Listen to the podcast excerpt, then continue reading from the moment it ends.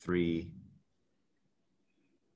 On the Riabu podcast today, we're going to be speaking with yet another highly successful business executive to find out not just how he managed to become successful, but to answer that critical question that we always ask here on the Riabu podcast: how do you get your invoices paid on time? Our guest is Mike Grundy, a self-made entrepreneur who started a chemicals company, a specialty chemicals company, from scratch, then achieved revenues in the order of $100 million before selling half of it to a private equity fund about 6 years ago. Mike is still on the advisory board of Amazon Papyrus Chemicals and joins us live from Hong Kong to talk about exactly the sorts of things that we're always concerned with here. Mike, good to see you. Thank you so much for making the time. Thank you. Thank you. So tell us first your story, and incidentally, of course, I'm always particularly interested as to how it is that you chose a name like Amazon Papyrus Chemicals. Okay, well, a quick sort of background. You know, my training, for some crazy reason, is in the pulp and paper technology. Not many people go to university to study that. So I worked in paper mills in England, and then I worked for an American chemical company supplying to those pulp and paper mills. And in '96, that took me out to Singapore, and I was running the region over here. And I absolutely loved it. It was great. And then in '98, our company was acquired by an American company, another American company, and everything changed. It was very unpleasant. The culture changed, the work ethic changed. They overpaid for the acquisition, so that put pressures. So in 2000, we decided, my sales director and I decided to leave and have a go on our own. So why did we choose the name of Amazon, Amazon Papyrus? Well, papyrus is Egyptian word for paper, so that's pretty obvious. Amazon was because we had absolutely nothing. We had no money, we had no customers. And we wanted to make ourselves sound big. So the Amazon forest is massive, the Amazon River is massive, and we felt that that word made it sound like we're a much bigger company than we really were. And it wasn't because Jeff Bezos was in any way involved? No. He wished me luck at the beginning, but and they've never knocked on our door and questioned us. But no, it was purely the image we're trying to make was that we were much bigger than we were. To the point, I remember talking to a customer in Thailand where we showed him certain things. We showed him production plants in America that was from a supplier of ours. And he actually said, guys, you're much bigger than the companies we normally deal with. And then I had to say, no, we're not that big. We had to then scale it back down and say, no, we're actually only a small company. But that was why, that's how we chose the name. But we didn't. The other voice you hear chuckling is Simon Littlewood, who accompanied you on part of that journey. So tell us about that journey from zero to $100 million in revenue in what is obviously a very short space of time. Well, it's not that short. I mean, it's 20 years. We've just had our 20-year anniversary. We just had a huge Zoom meeting, 450 people on it, and celebrations and a party and everything. But if we go back, in those early days, it was certainly very tough. I mean, we didn't even really have an office. We were using an old printing works, a little bit of space in the printing works in the far end of Hong Kong. It actually had 2 offices, but there were 4 people. So whoever got in last in the morning had to actually sit in the corridor. I mean, that's where we were.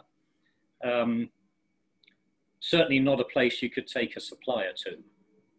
If a supplier was visiting us, we went to a friend's office over the road, got there 15 minutes before the meeting, had the meeting, looked out the window to make sure he had gone, and then walked back to our pretty rubbish office in Hong Kong. I mean, I think that just shows you how small we were and how little we had. We built a business plan. showing the next 3 years of revenue, what we thought would happen. And that proved to be very accurate. We never moved more than 5% away from that business plan, which sounds great, sounds like good planning, but actually it wasn't. If you look then behind that plan, what we thought would happen is that the customers we knew well would come to us very quickly because they trust us, we have a relationship.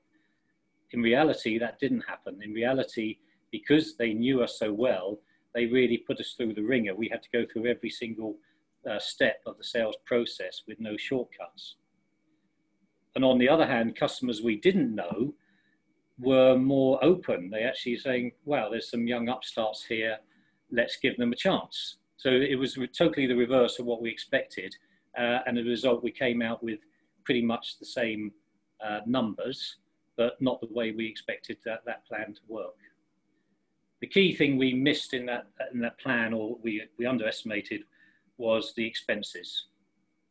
So revenue margin held up well. We were way under on expenses. You mean you were way over? Well, way under budgeting or way over spending, whichever way you want to look at it. And that caused, of course, rapidly we got into cash problems. There were many times where my partner and I just couldn't get paid. We had to wait until our customers paid us. And as we moved on, we were growing nicely. The P&L showed that we were making money. But where's the cash? Where's the cash? And that was the constant problem. You know, every month we're making, my P&L shows I'm making money, but there was no cash. Can you describe the product to us more vividly? What did it look like when it went onto the truck? Oh, well, our product, I mean, what we're selling is chemicals. The product, though, what we're selling is really the service and support. So we're a problem-solving company. So we're going into our big customers, pulp and paper mills, helping to understand their systems, their processes, so that we can then help solve problems in production. If we can improve efficiency by 2 or 3%, that's worth a lot of money to them. So you're a services company, as opposed to what one might initially think when we think of specialty chemicals is barrels being shifted onto a truck. You were an IP company in a sense. I would really say we are a sales and service company. Our customers, these big pulp and paper mills, you know, these projects are $200, $300, $400 million capital invested products, processes. So getting the most efficiency out of those is vital. And we're bringing our expertise to the table along with the chemicals to help solve the problem. I mean, I have never found a good analogy. The best I can think of is if you're unwell and you go to see the doctor, he will take some samples, he will do some tests, and then he'll recommend a medicine. And the medicine is really our chemicals, and we're doing that process. And then afterwards, the doctor says, right, I want to see you every week or every month. I want to make sure that you're staying healthy. I may adjust the treatment accordingly. And we're effectively doing that with the pulp and paper mills. So that's our business. And so when you then didn't get paid and you started to see the hole in your cash flow statement, was it as simple as saying, I'm going to stop giving you medicine? I mean, is that, to use your doctor analogy, is that the way that you try to solve it? No, we're a bunch of salesmen. At the end of the day, we're a bunch of salesmen. So the way we try to solve it is to sell more. And the more we sold, the faster we grew, and the more desperate we got for cash. And, you know, I like to think that I understood cash flow before, and I didn't. What were some of the things that you tried, apart from outselling the costs, so to speak, outpacing revenue growth, outpacing cost growth through additional revenue? What else did you try? Well, mainly what we were trying to do then is, and I look back, it was a mistake, was controlling the cost side. And, you know, one of the things clearly we underinvested in was the back office, and particularly on the finance side. So I think at that stage we had just really a fairly low-grade accountant who was just putting figures together, but there was no advice, no added service, if you like, to those figures. It's just given me, here's my figures, thank you very much, I've done my job. So we were very weak, I think, on the back end of the company. So that was one of the things we did, as I say, was trying to control that cost, which I think with hindsight was a mistake. But cost management is important, isn't it, Mike? But, it is important, but not to the point if it's strangling the company. So we were trying to solve the problem, I think, in the wrong way. And then I think I think we're now probably sort of about 3 years into the company, in the company's life, where we were doing fine, but this cash problem was constant with us. And that's when I think, I don't even know how I came across him, but I met Simon and asked for Simon's help on helping to understand where is the cash. I didn't really, I think, at those days fully understand even working capital. And Simon came in and did some work for us, which really sort of opened our eyes to start really thinking about what are we doing with our receivables, what are we doing with our inventory, what are we doing with our payables. We hadn't watched particularly the receivables strongly enough. We're dealing in countries like India and China, where the tradition is to hold the money until you absolutely scream. And I think we hadn't watched that close enough. Right. So, Simon, do you remember where you met Mike? I think we met through somebody else in one of your competitive companies. I think it was GE, but yeah. I could be wrong. Yeah? And so that problem that Mike just described of not having a grip on working capital, I mean, if you're in sales, then chances are you're not going to be terribly concerned about those things, right? Well, the thing that we always say is that growth is great, but if you don't understand the relationship between working capital and growth, you might find that you need more working capital, not less, when you grow. That's a very common issue, and it's the reason, of course, why most startups go bust. It's not because they don't have customers, it's because they don't have cash. Yes. Yeah. I mean, I don't remember much of what Simon said, but I remember he did say something that has absolutely stuck with me, and I hope you don't mind, Simon, I've repeated it many, many times. You said, look, if you go to a customer and you negotiate your price, and you also negotiate your payment terms. When it comes to the time of payment, if they said, well, I'm not going to pay the price we agreed, you would argue very strongly that you must maintain that price. We agreed on it. But you don't argue as strongly on the payment terms. If they say, well, I'm not going to pay you in 30 days, I'm going to pay you in 60. He said, too many companies accept that. And he said, both of those are hard lines that you should hold. And I say this is, we're going back something like, what, I don't know, 16, 17 years, and that stayed with me. And it's something I repeat to the sales force even today to try and get that discipline in. Awesome. And we'll explore those things further in a minute. But for those of you listening, and you might also wonder, well, what else did Mike try? So Mike, did you, for example, send legal letters demanding payment? Did you threaten to turn off the medicine? Did you, thump your fist on the table with your customer and say, hey, we desperately need that money coming in? What else did you try? No, I'm a very, very nice gentleman, so I wouldn't do that.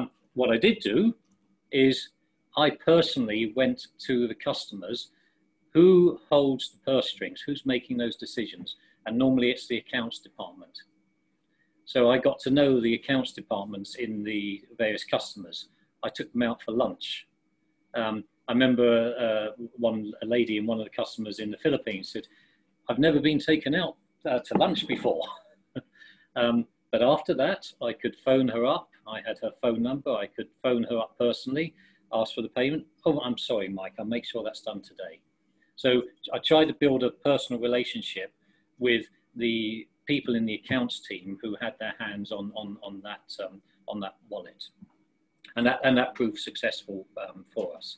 I mean, I also went to the extreme. There was another customer where they weren't paying. I I badgered his office so much, they gave me the owner's mobile phone number, and I badgered him, and he was surprised I got his number. he did pay, but at that point I sent our guy in and I said, yeah, you remove our equipment from that site, we don't want to work with them. So we've been fairly, I think once we started to understand this side of the business, we became much stricter on how we operate and who we deal with. So as part of our process, when we're looking at customers, we do look at their record and their financial performance, and we're trying to deal with the top tier, the first or second tier customers, not the third tier customers. Mm-hmm. So Simon, was that one of your pieces of advice as well? Take the finance people out. Well, this was quite a long time ago. I mean, you know, I've heard some really great things. I mean, first of all, the ownership from the head of the company. I mean, you were the head of the company, and you personally took ownership of whether or not the invoices got paid. Then you went to see the people within the customer who actually were in charge of that, and you got to know them personally. You had their contact details, and where necessary, you had the contact details of the owner as well. And then you taught all that to your sales force. I mean, all of those things strike me as being really important and very typically lacking in small companies, where the focus of the leadership tends to be very much on the innovation that you're selling, whatever it happens to be. And what I very often find is that companies try and control receivables, but the owner still stands back and is aloof.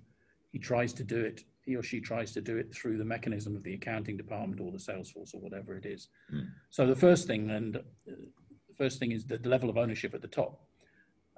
It strikes me as important. Now, Mike, you did say that you're too much of a gentleman to badger people, but you used that word yourself. How did you strike that balance between the discomfort of demanding the boss's mobile phone number, the discomfort that people might also feel, those listening to this podcast, in calling the accounts department and inviting them for lunch? I mean, you know, that might be uncomfortable for some who, you know, the finance department has never been taken out for lunch. You may have never taken out somebody for lunch. How did you overcome all of those?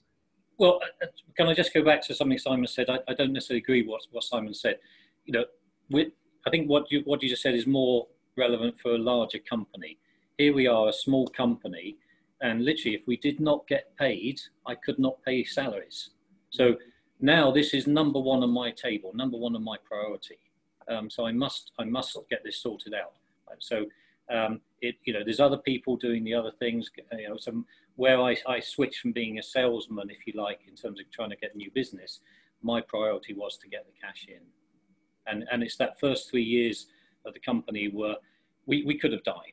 I mean, I can't put it any clearer than that. We could have died. Come back to your question. I'm sorry, I have no inhibitions. If someone owes me money, I have no concerns, and I will be polite. I will be a gentleman, but ultimately I will drop that and become quite forceful. Yeah.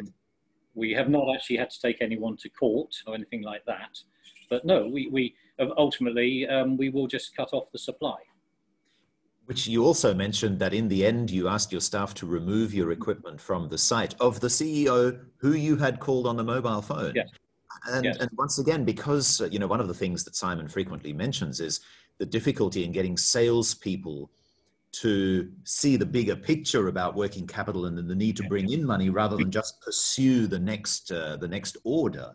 So how did that feel? How did you overcome that? How do you get your salespeople to overcome that compulsion? Okay, so what I've been talking about so far is those very early days, and it's sort of it's an education. We were going through an education, and I mean, I've described many times for the company that it's almost like a child growing up. We were like children in many ways, and then we became teenagers, and then we sort of maybe we've graduated. I still don't think we're finally there. We're still learning. But as the company got bigger, then of course we put systems and processes in, became more professional, became more, I suppose, institutionalized, and you know, put computer softwares or ERP, etc., etc., etc. So it's a journey we went on. I'd say, you know, in the last 4 years or so, we've got a new CFO who's been very, very focused on this, in that he's put in processes now. So as an example, the sales team gets, absolutely, they get a report on any late payments. They know exactly where they are. They have that instruction, you know, you've got to follow up on that. If we're getting concerned, the first step is not to cut them off. What we've got a couple of customers at the moment where what we do is we say, look, you give us $100 and we will deliver $70 worth of product. So we don't want to break the relationship if we can avoid it. And sometimes, look, sometimes it's not a question of a customer being difficult, objecting to pay. They've got some short-term problems, and as a long-term supplier, and we want a long-term relationship with them, if we can help them to overcome that problem, we retain the business and the relationship. Go back to 2008, many of our customers were in financial trouble. And if we just said, you pay us in 30 days or 60 days or whatever, we would have lost the business. But we worked together. We worked with them through that process, and have come out the other side with a stronger relationship as a result. So it's not always that someone is deliberately trying to avoid paying you. I think that's important to understand. And Mike, we're going through a similar period of disruption at the moment, arguably. Yes. Mm-hmm. Can you talk a little bit about some of the things that you were able to do, or perhaps are doing, with customers who genuinely want to work with you but who are struggling to find the cash? Mm-hmm. Some of the ways that you can work around that? Well, I mean, I'll tell you what we did. I mean, still, we're a relatively small company, so we moved very, very quick at the start of this COVID problem, and took a lot of actions. So one of them is I was worried about supply chain interruption, so we massively took our stock levels up. We wanted to get our raw materials into our production plants, get them in, turn it into product. And then we approached all our customers to try and get them to place bigger orders, place early and bigger orders, on the basis that they don't want that supply chain interrupted. So if we can get them stocked up, also it means we're getting the cash in because we're invoicing them and we're getting the cash in and they're paying us. One of the things we were concerned about was our customers running into cash flow problems, and we've been monitoring that much, much more closely than we would normally, and the reality is that has not happened to any great degree. There have been some issues, and because we're watching it very closely, we can control it, as I say, by only maybe sending a proportion of the payments out as is chemical, but it hasn't been too big of a problem. How do you know? How do you monitor? How do I? How do you know or monitor what your customer's cash flow position is? Well, some of them are publicly quoted companies, so we can watch. But we are, so we're a very high service intensive company. I mean, some of our big customers, we can have 10 or 14 people on the site. So without giving too much away, we get a feel for the customer. Mm-hmm. And of course, we talk to our competitors and other suppliers, and we get to feel you know, what the situation is on that side. And so hopefully, I mean, it's very interesting to me, Mike. So because these are engineers that are on customer side. I mean, you get salesmen, but at the end of the day, they understand the chemical processes in detail. So they become part of your sort of intelligence gathering mechanism for understanding where a customer is struggling. Well, what are some of the things that they look for? Well, I say our customers are big industrial sites where there's many people going into the site. They've got a good relationship with the people on the customer people and also the suppliers that are going in there. So just general talk, you know. Oh, we're getting a bit behind with our payments. How are you doing? Oh no, we're fine. Okay, well, maybe that's my job then. I'm not doing a well enough job to chase up. Or no, we haven't been paid for 6 months. Okay, alarm bells are ringing. And it's just really, it's a part of the intelligence gathering process, I think. Yes. And of course, at the end of the day, are we getting paid? I mean, that's what we're clearly carefully monitoring. You know, the payment was due by a certain time. Are we getting it? And it is that's a discipline. You know, as a salesman, you want the sale. You want the sale, and you tend to think that the job is done, and of course, it's not. A big thing we changed about 3-4 years ago was the bonus for the sales guys is also tied to the payments as well. So it's not just a sales number, and the job is done. And it's been an education. It's not something you can't just put a new policy in. Right, here's the written policy. Read it. Job done. It is an education that takes time, and it takes a few painful lessons as well. When suddenly someone thought their bonus is less than they thought they were going to get.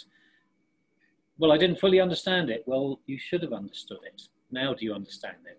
So it is an education process. Because Simon does talk about that at some length, that you can't just lob a new sales policy on the desk. Did you lose salespeople who said, well, I don't accept these new policies? And for those listening, what's your advice for how to have these difficult conversations with salespeople who might be used to different circumstances? Well, certainly no, we haven't lost anybody as a consequence of that. I mean, I say it's just communication, it's education. We've sat down with the teams, give them some basic financial education, bit of training, and just explained the basic facts. You know, I remember drawing a, sounds very basic, but drawing a picture of a bucket with holes in it, with a tap, with some water coming in. I said, look, this is our business. And if we're not overflowing, we've got no profit. And if we've got too many holes, we're going to run out of cash. So we've got to plug these holes, and we've got to get the cash in by opening that tap. And you're turning the tap off if we don't get paid. And just simple things like that. So it was education, a few painful lessons, and slowly, well, I said not that slowly, but people then get on board and understand. I mean, related also back to their own personal finances. You know, how do you feel if I don't pay you at the end of the month? Oh, this month I'm going to pay you 2 weeks late. How do you feel? And just some basic things like that. I don't think it's overcomplicated. So Mike, you probably don't remember because it's a long time ago, but I talk about something called the virtuous revenue cycle, which starts usually with firmly setting expectations with the customer. So can you talk to us a little bit? Let's imagine we have a new relationship with a new customer, yeah? And you talked about the importance of that binary discussion. You know, price and terms are part of that discussion. So how do you deal with that? Do you have a formal policy written down, or is it verbal? How do you? Yeah, I mean, it's written down in what we call a proposal. All the details will be written down. And you know, that's discussed and agreed up front in that document. And I think a key point I think we haven't really touched on is that we're all playing a game in a sense. If the customer senses that you are weak and that's not important to you, that you know, getting that money in, they will pay someone else first. Go back to my previous company. I remember once I was told by the accountant that a customer had not paid us for nearly 1 year.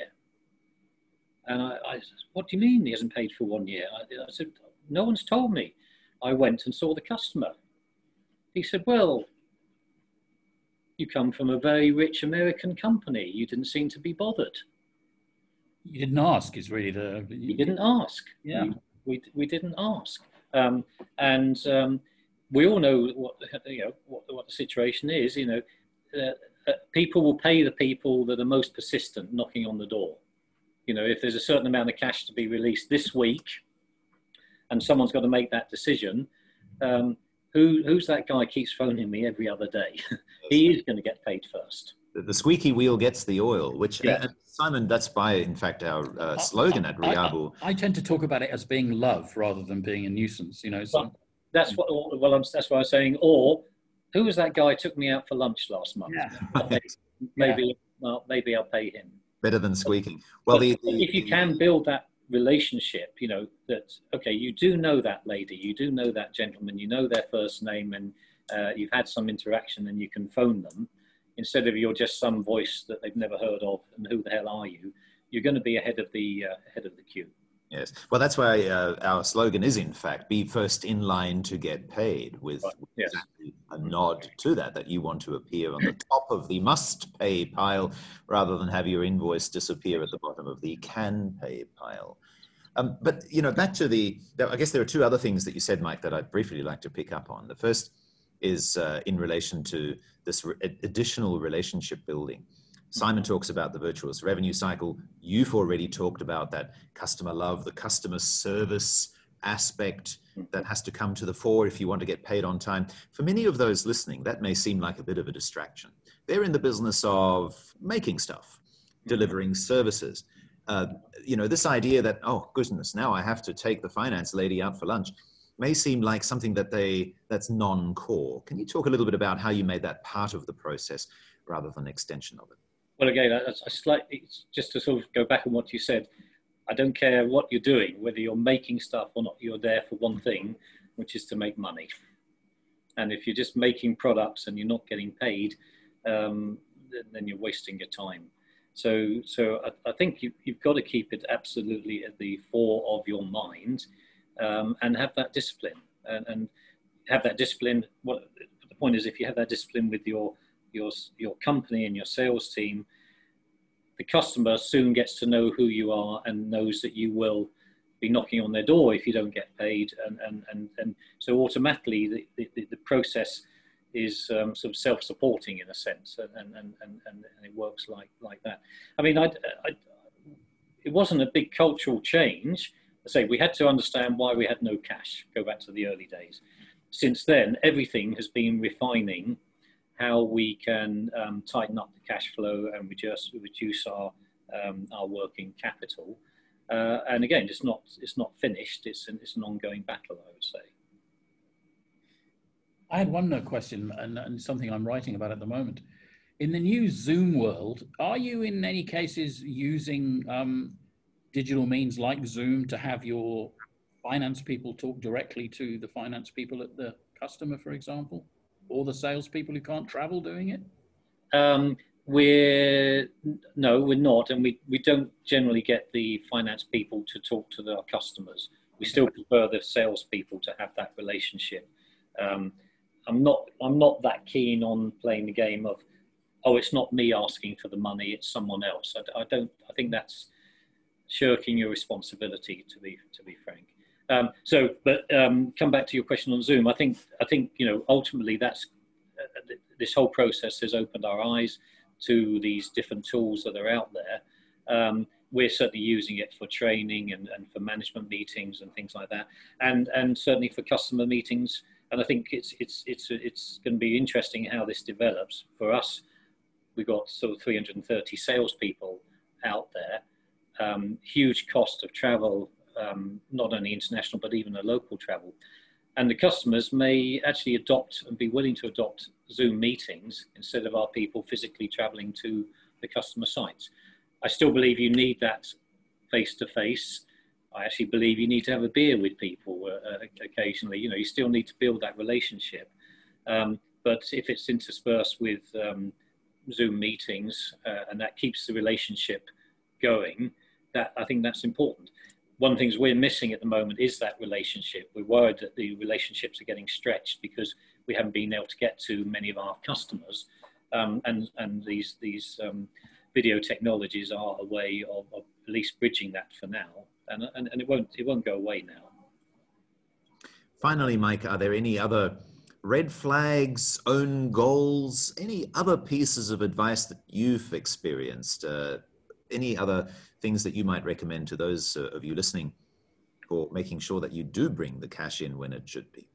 Well, I think we've covered the cash pretty well. I mean, I was just thinking back. I mean, I said we've just had our 20-year anniversary, so we were reminiscing about, you know, what the things that happened and that. One of the things that I think we were very, very lucky when we started. We were a bunch of friends, got together. total trust and everything else. But we never had a shareholder agreement. And I look back now and say, wow, that was a big risk. As it was, it didn't cause us any problems, but as we got bigger, it potentially could have done. And it was quite interesting how, as the company grew and became sort of more profitable and I suppose successful, we had a little bit of jealousy creep in with some people who maybe had 1% share and said, well, how come you've got 20%, 30% or whatever? I'm working just as hard as you and you've got all this. So I look back and say we were lucky that the absence of a shareholder, proper legal documents at that stage, we were lucky that that didn't come back and bite us. The other thing, sort of looking back over the 20 years, if you look at the biggest problems we've had, actually, it hasn't been customers or the business. We sailed through the financial crisis. We're doing fine with COVID-19. The biggest problems we've had actually been people. For various reasons, people go off track, you know, for whatever the reasons are. All people. I'm saying the business has been pretty smooth, but every so often someone sticks his head up and does something crazy. A manager in India tried to take over our business, and that was a big battle. So it's things like that that you don't expect. The business side has been, I have to say, is relatively smooth. Of course, there's a few ups and downs, but it's always, our business is a people business. People buy from people. And those people sometimes can also go off the rails a little bit. Yes. So, and that's why we always talk about people too in the context of how you talk to your customer to pay you on time rather than looking for a technology solution to fix it automatically. So I mean, the startups, Singapore where we're sitting is a huge hub of startups, and there are startups constantly being built all the time. And one of the things that we try and do is we try and tell startups, don't neglect this side of things. And yet they almost always do, because if you look at the incubators that say, for example, banks set up to help startups, there's never anything about cash flow. There's everything about communication and product development and borrowing money and you know, all that kind of stuff. Yeah. So, I mean, I've joined an angel investing club and doing some investments in, and mentoring with startups. And what is clear is some of these guys have got fantastic ideas, fantastic insights on technology and different things, but have no idea about the business side, no idea about managing the cash, no idea about marketing. They just focused on this fantastic product that they've got or they've developed. And that's what's missing. Yes, that doesn't surprise me at all. That's great. On concluding comments then, any final words? Let's start with Mike. No, I mean, I'd just say for us, it's been a fascinating journey, a journey where we've learnt a lot. Something we haven't quite touched on was we sold part of the company to a private equity business a few years ago. And that was absolutely the right step at the right time for us, because we were at a point where I felt we needed some expert knowledge to come in, and that's exactly what they've done. They've really helped to tighten the ship and give us a direction. They can't help us sell 1 kilogram of chemical, but we are a much, much more professional company as a result of their involvement. So that was a very positive move as well. And you hear a lot of negative things about PE, but for us has been a very positive thing. And perhaps the next step for our listeners too, Simon, any concluding comments about what to do next? Well, I would like to just say one thing, it's perhaps a bit sentimental, which is, Mike, you and I met, you know, we worked together. I was with a partner called Bill Galvin, if you recall, and we actually looked both at inventory and receivables. Bill sadly died a couple of years ago, but I do want to pay tribute. And I just want to state that we dealt not just with receivables, but with inventories as well. Mm. And that he taught me a great deal. And I imagine he probably helped you somewhat. Mike, I know you've moved on quite a lot. Stock management perspective. That's right, and we're still fighting on that battle. Yes. Okay.